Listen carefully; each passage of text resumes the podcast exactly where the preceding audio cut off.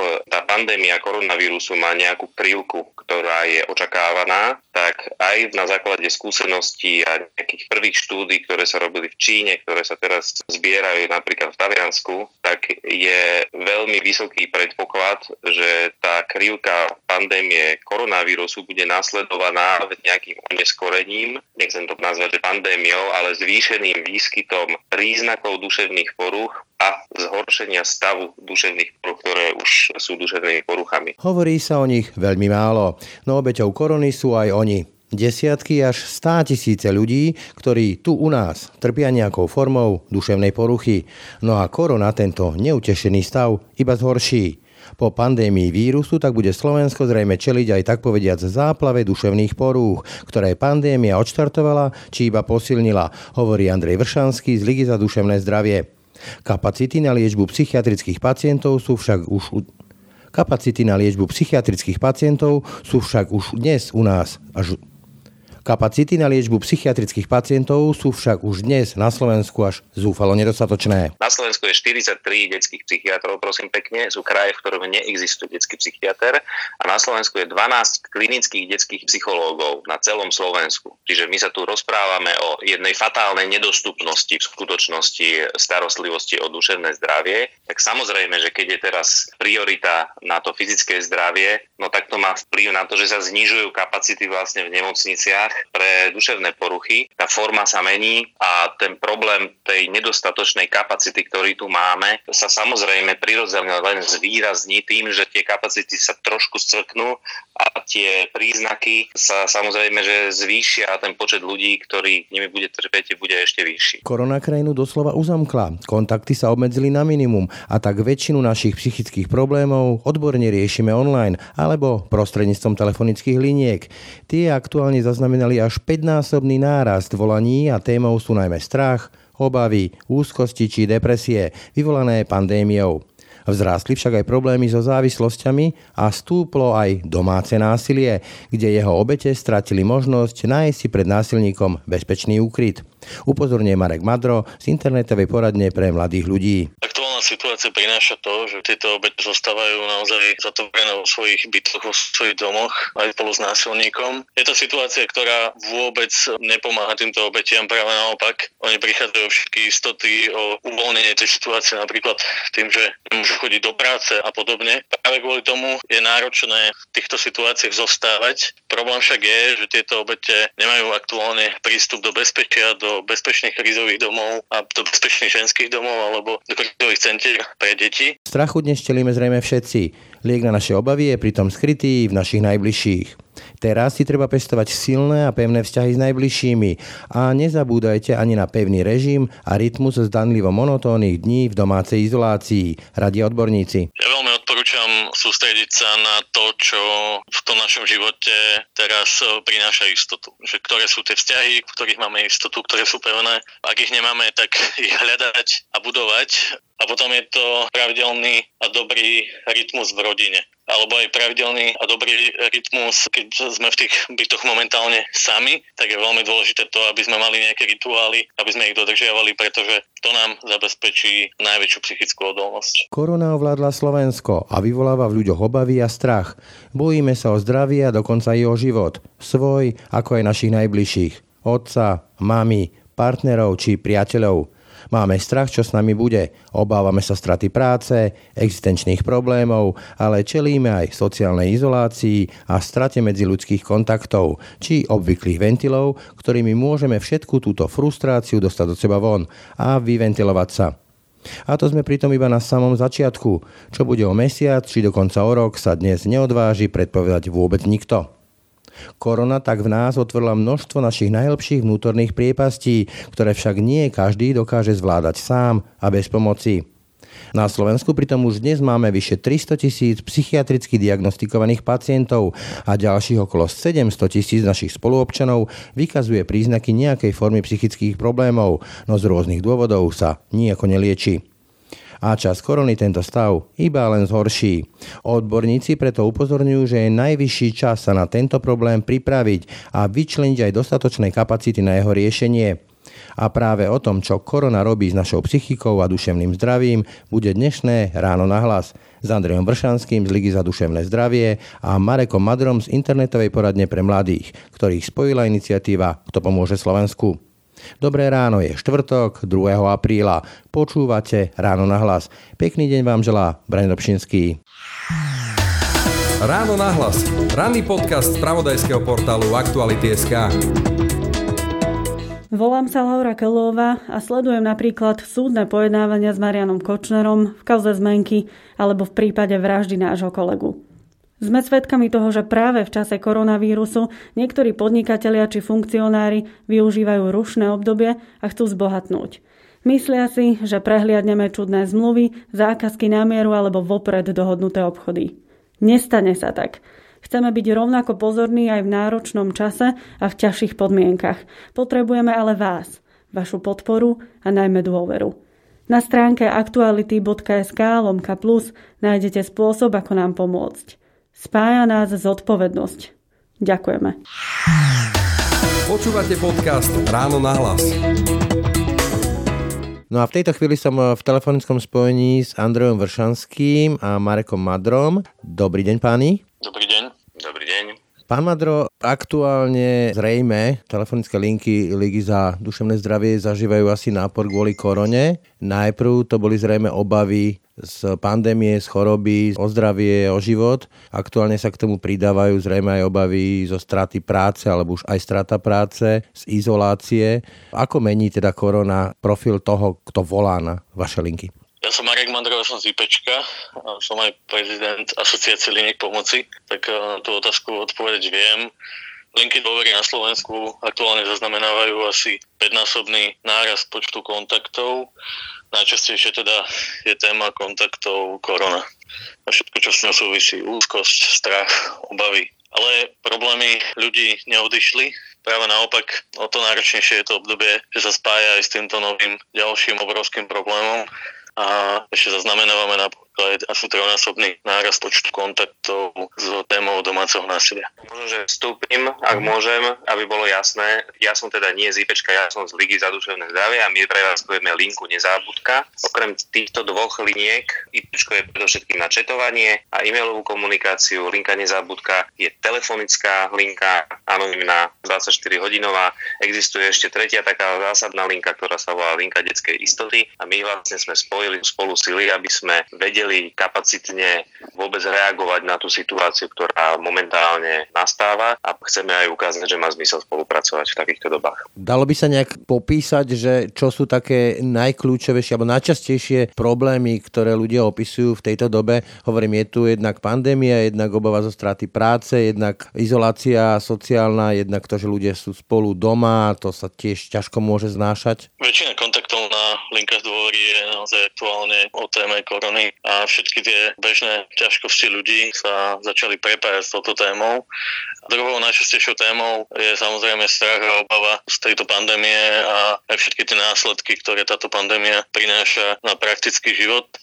Na nás sa opracujú veľmi často aj deti a mladí ľudia, ktorí hovoria o tom, ako vyzerá ten ich rodinný život, ako momentálne fungujú vzťahy v rodine, ako aktuálne sa snažia nastaviť ten rodinný život, tak aby sa tam navzájom v tých domácnostiach dokázali akceptovať dokázali spolu nažívať, respektíve nás kontaktujú práve vo chvíľach, kedy to nefunguje funguje úplne tak, ako si to predstavujú.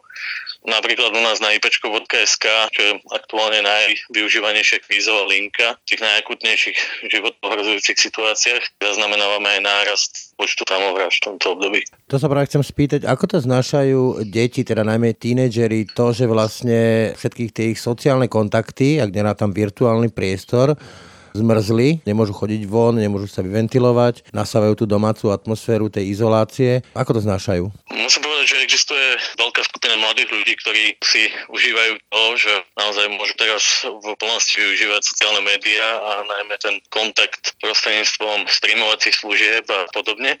Ale je tu aj veľká masa mladých ľudí, ktorí ktorí sa cítia naozaj izolovane, ktorí prežívajú to, že nemôžu naplňať svoje sny a nemôžu robiť to, čo práve chcú a veľmi všetky tie opatrenia aktuálne obmedzujú. Spomínali ste aj nárast domáceho násilia. Čo vlastne teraz môžu tie obete robiť? Zrejme asi nie je veľmi kam utiec, poviem to takto, z toho kruhu. Na druhej strane sú v tom e, priestore s tým násilníkom. Ľudia sa môžu, oko, myslím, susedia a tak ďalej, báť nejakým spôsobom to riešiť aj kvôli korone. Čo im teraz zostáva? Aktuálna situácia prináša to, že tieto obete zostávajú naozaj zatvorené vo svojich bytoch, vo svojich domoch aj spolu s násilníkom. Je to situácia, ktorá vôbec nepomáha týmto obetiam, práve naopak. Oni prichádzajú všetky istoty o uvoľnenie tej situácie, napríklad tým, že nemôžu chodiť do práce a, a podobne a nemôžu sa stretávať ani s inými ľuďmi.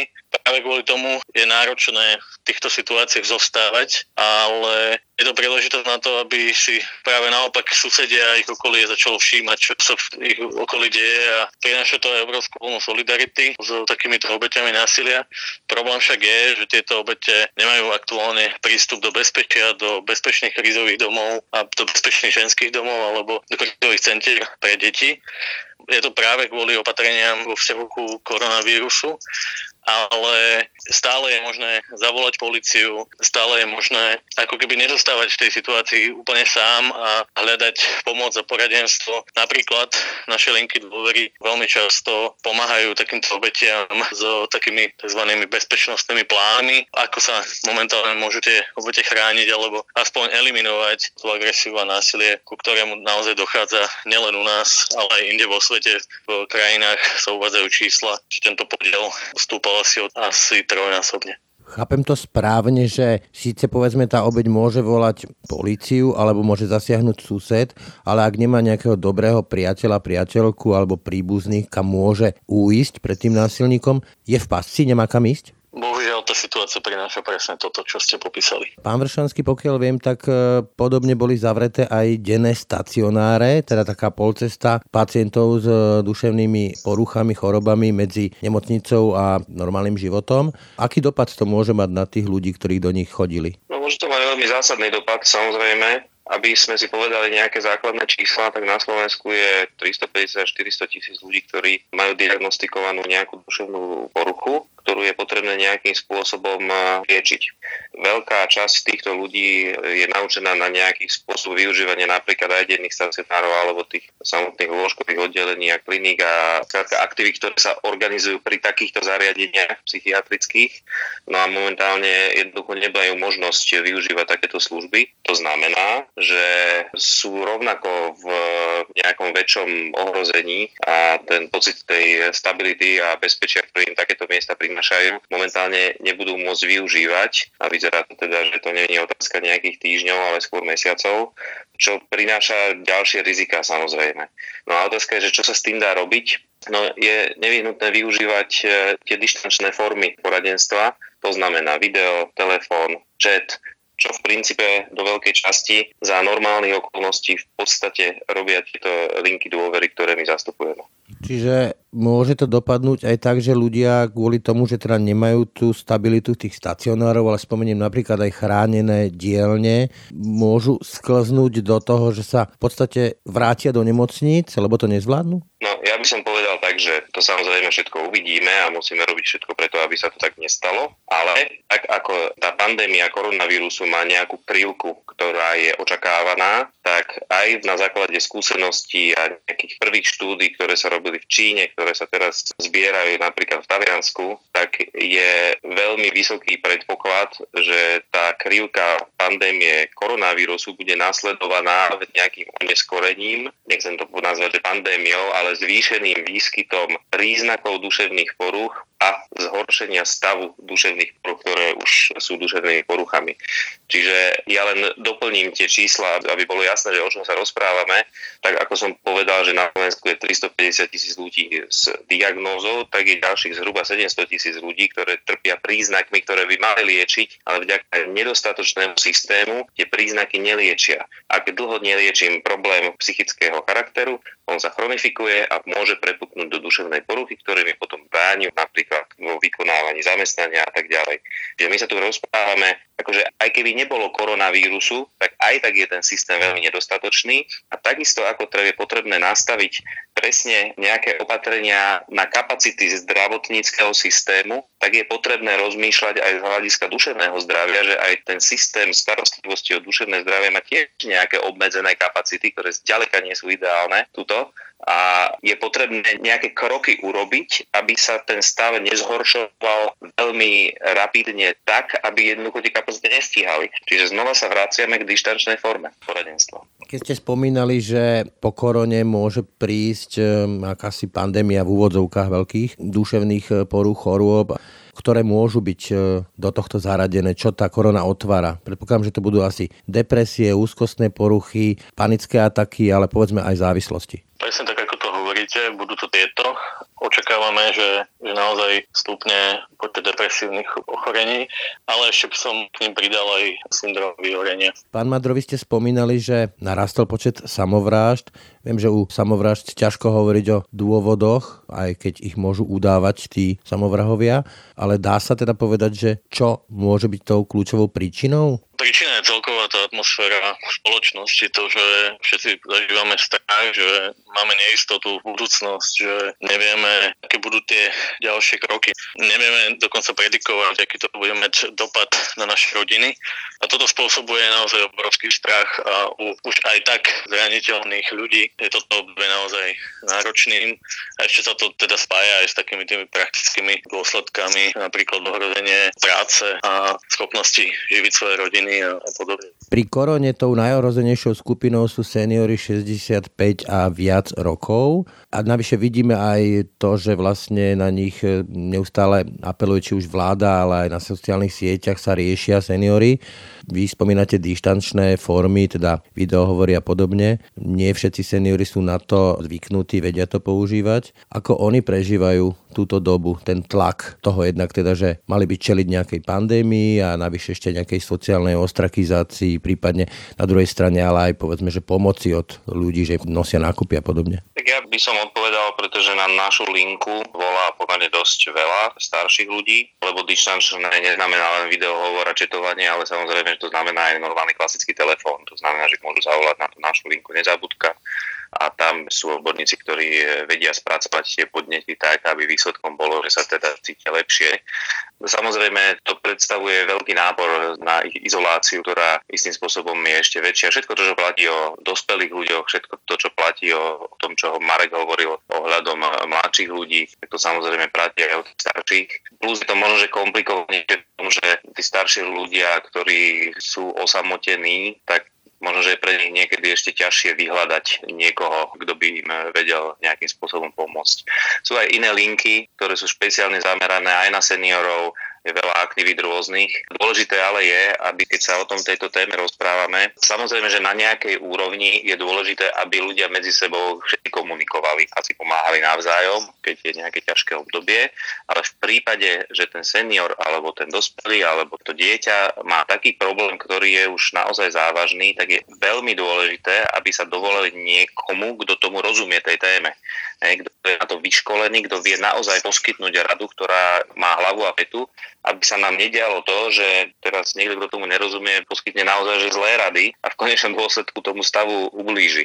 Preto je dôležité, aby ten smer toho, to smerovanie takýchto podnetov jednoducho išlo naozaj na tie linky momentálne a bolo nejakým spôsobom koordinované. Musím povedať, že z tej našej skúsenosti my sa tešíme z toho, že aktuálne vzniká veľa iniciatív iniciatív a aktivít, ale na druhej strane musím povedať, že dištančné poradenstvo je špecifická, veľmi náročná činnosť a tak trochu sa ja obávam, že v konečnom dôsledku v obdobiach, kedy bude na Slovensku a teda vyzerá to tak, že naozaj bude veľmi ťažko, tak o, tieto linky, ktoré práve teraz vznikajú, nebudú schopné mať naozaj profesionálne odborné kapacity na to, aby ešte sa nepoškodili týmto ľuďom, ktorí sú aj tak zraniteľní ktorí sú vystrašení a už teraz nevedia, ako riešiť tie svoje každodenné situácie a bolesť, ten strach, ktorý prežívajú. Preto je pre mňa veľmi dôležité, aby si štát uvedomil, že tých profesionálov na Slovensku naozaj v takýchto situáciách nemáme až tak veľa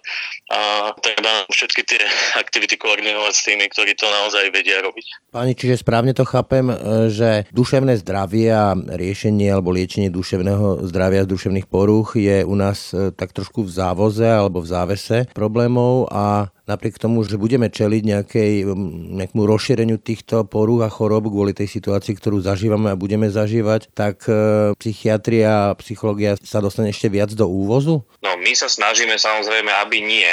A treba povedať, že množstvo ľudí, ktorí nechápali urgentnosť témy a starostlivosti o duševné zdravie, tak zrazu to začína chápať lebo ten vzťah je veľmi zjavný. Hej, že v čase, keď máme obavy, veľmi každý rýchlo pochopí, že to súvisí s úzkosťou, že ma to vie vyradiť skrátka z toho bežného života, že môj psychický stav alebo nepohoda mi môžu brániť v tom, aby som robil to, čo chcem a mám robiť. Hej.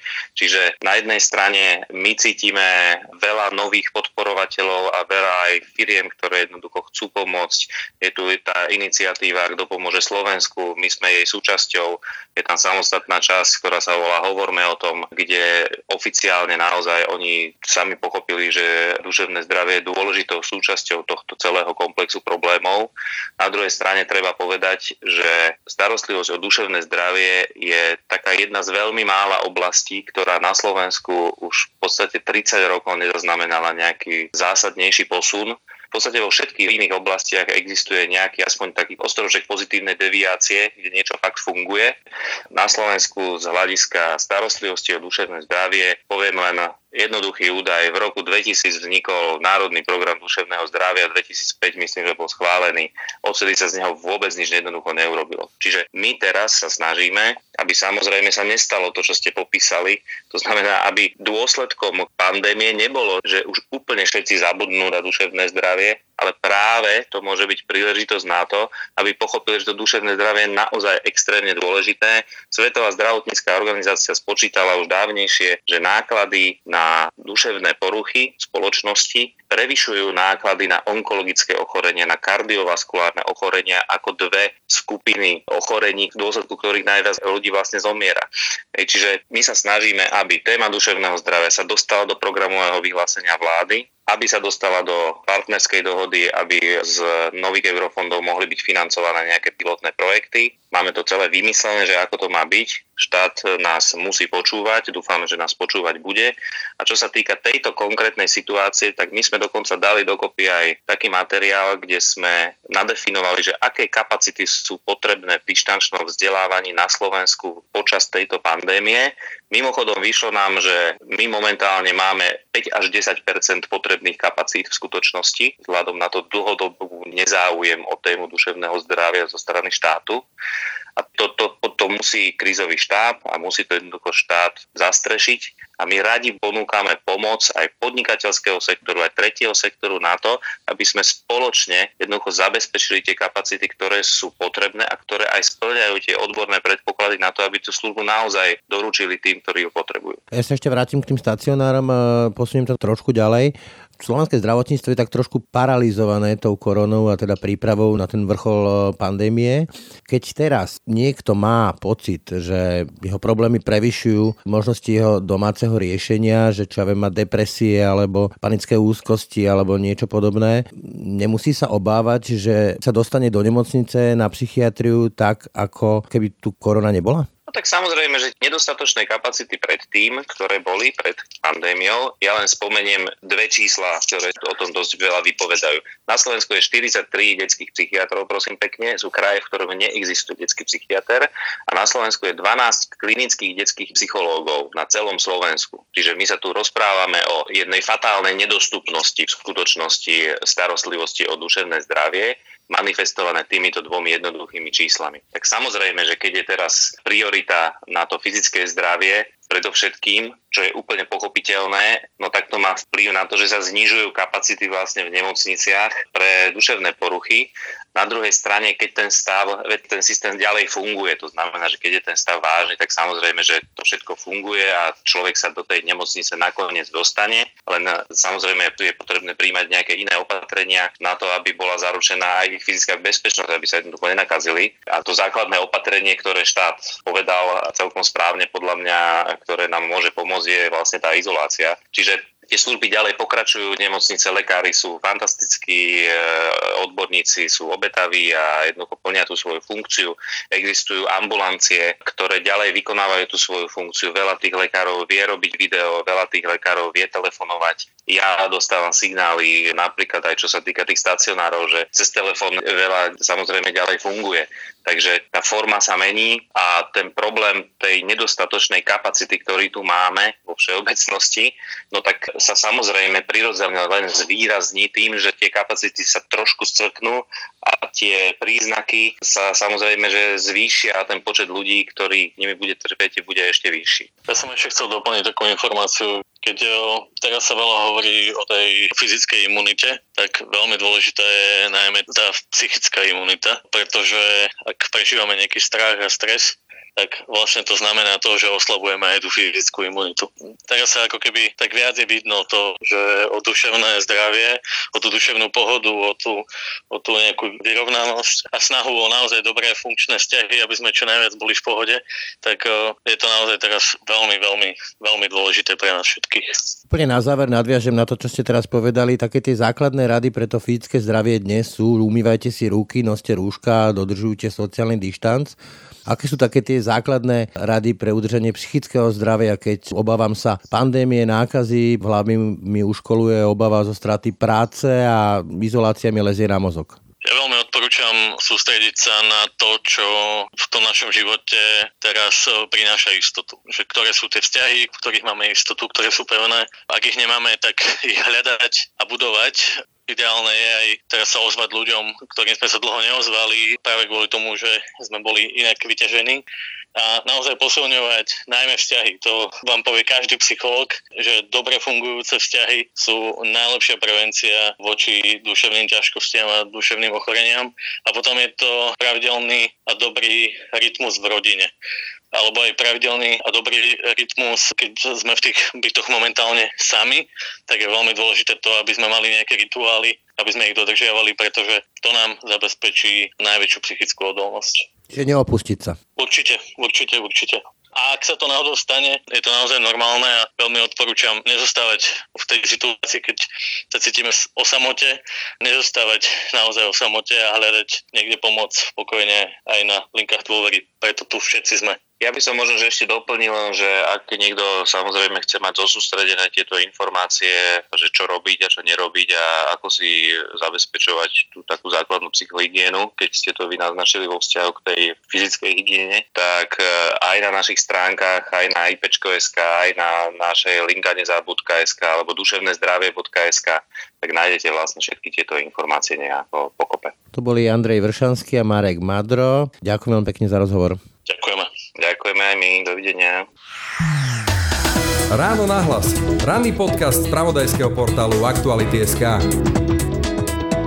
Volám sa Martin Slis a som politickým redaktorom portálu Aktuality.sk. Denne vám odhalujeme zákulisie politiky. Aj vďaka vašej podpore sme zistili, že Kotlebovci si vyplácajú zo štátnych peňazí druhý plat. Vašu podporu si vážime a v čase tejto krízy sa bez nej nezaobídeme. Spája nás zodpovednosť. Počúvate podcast Ráno na hlas. To bolo dnešné Ráno na hlas.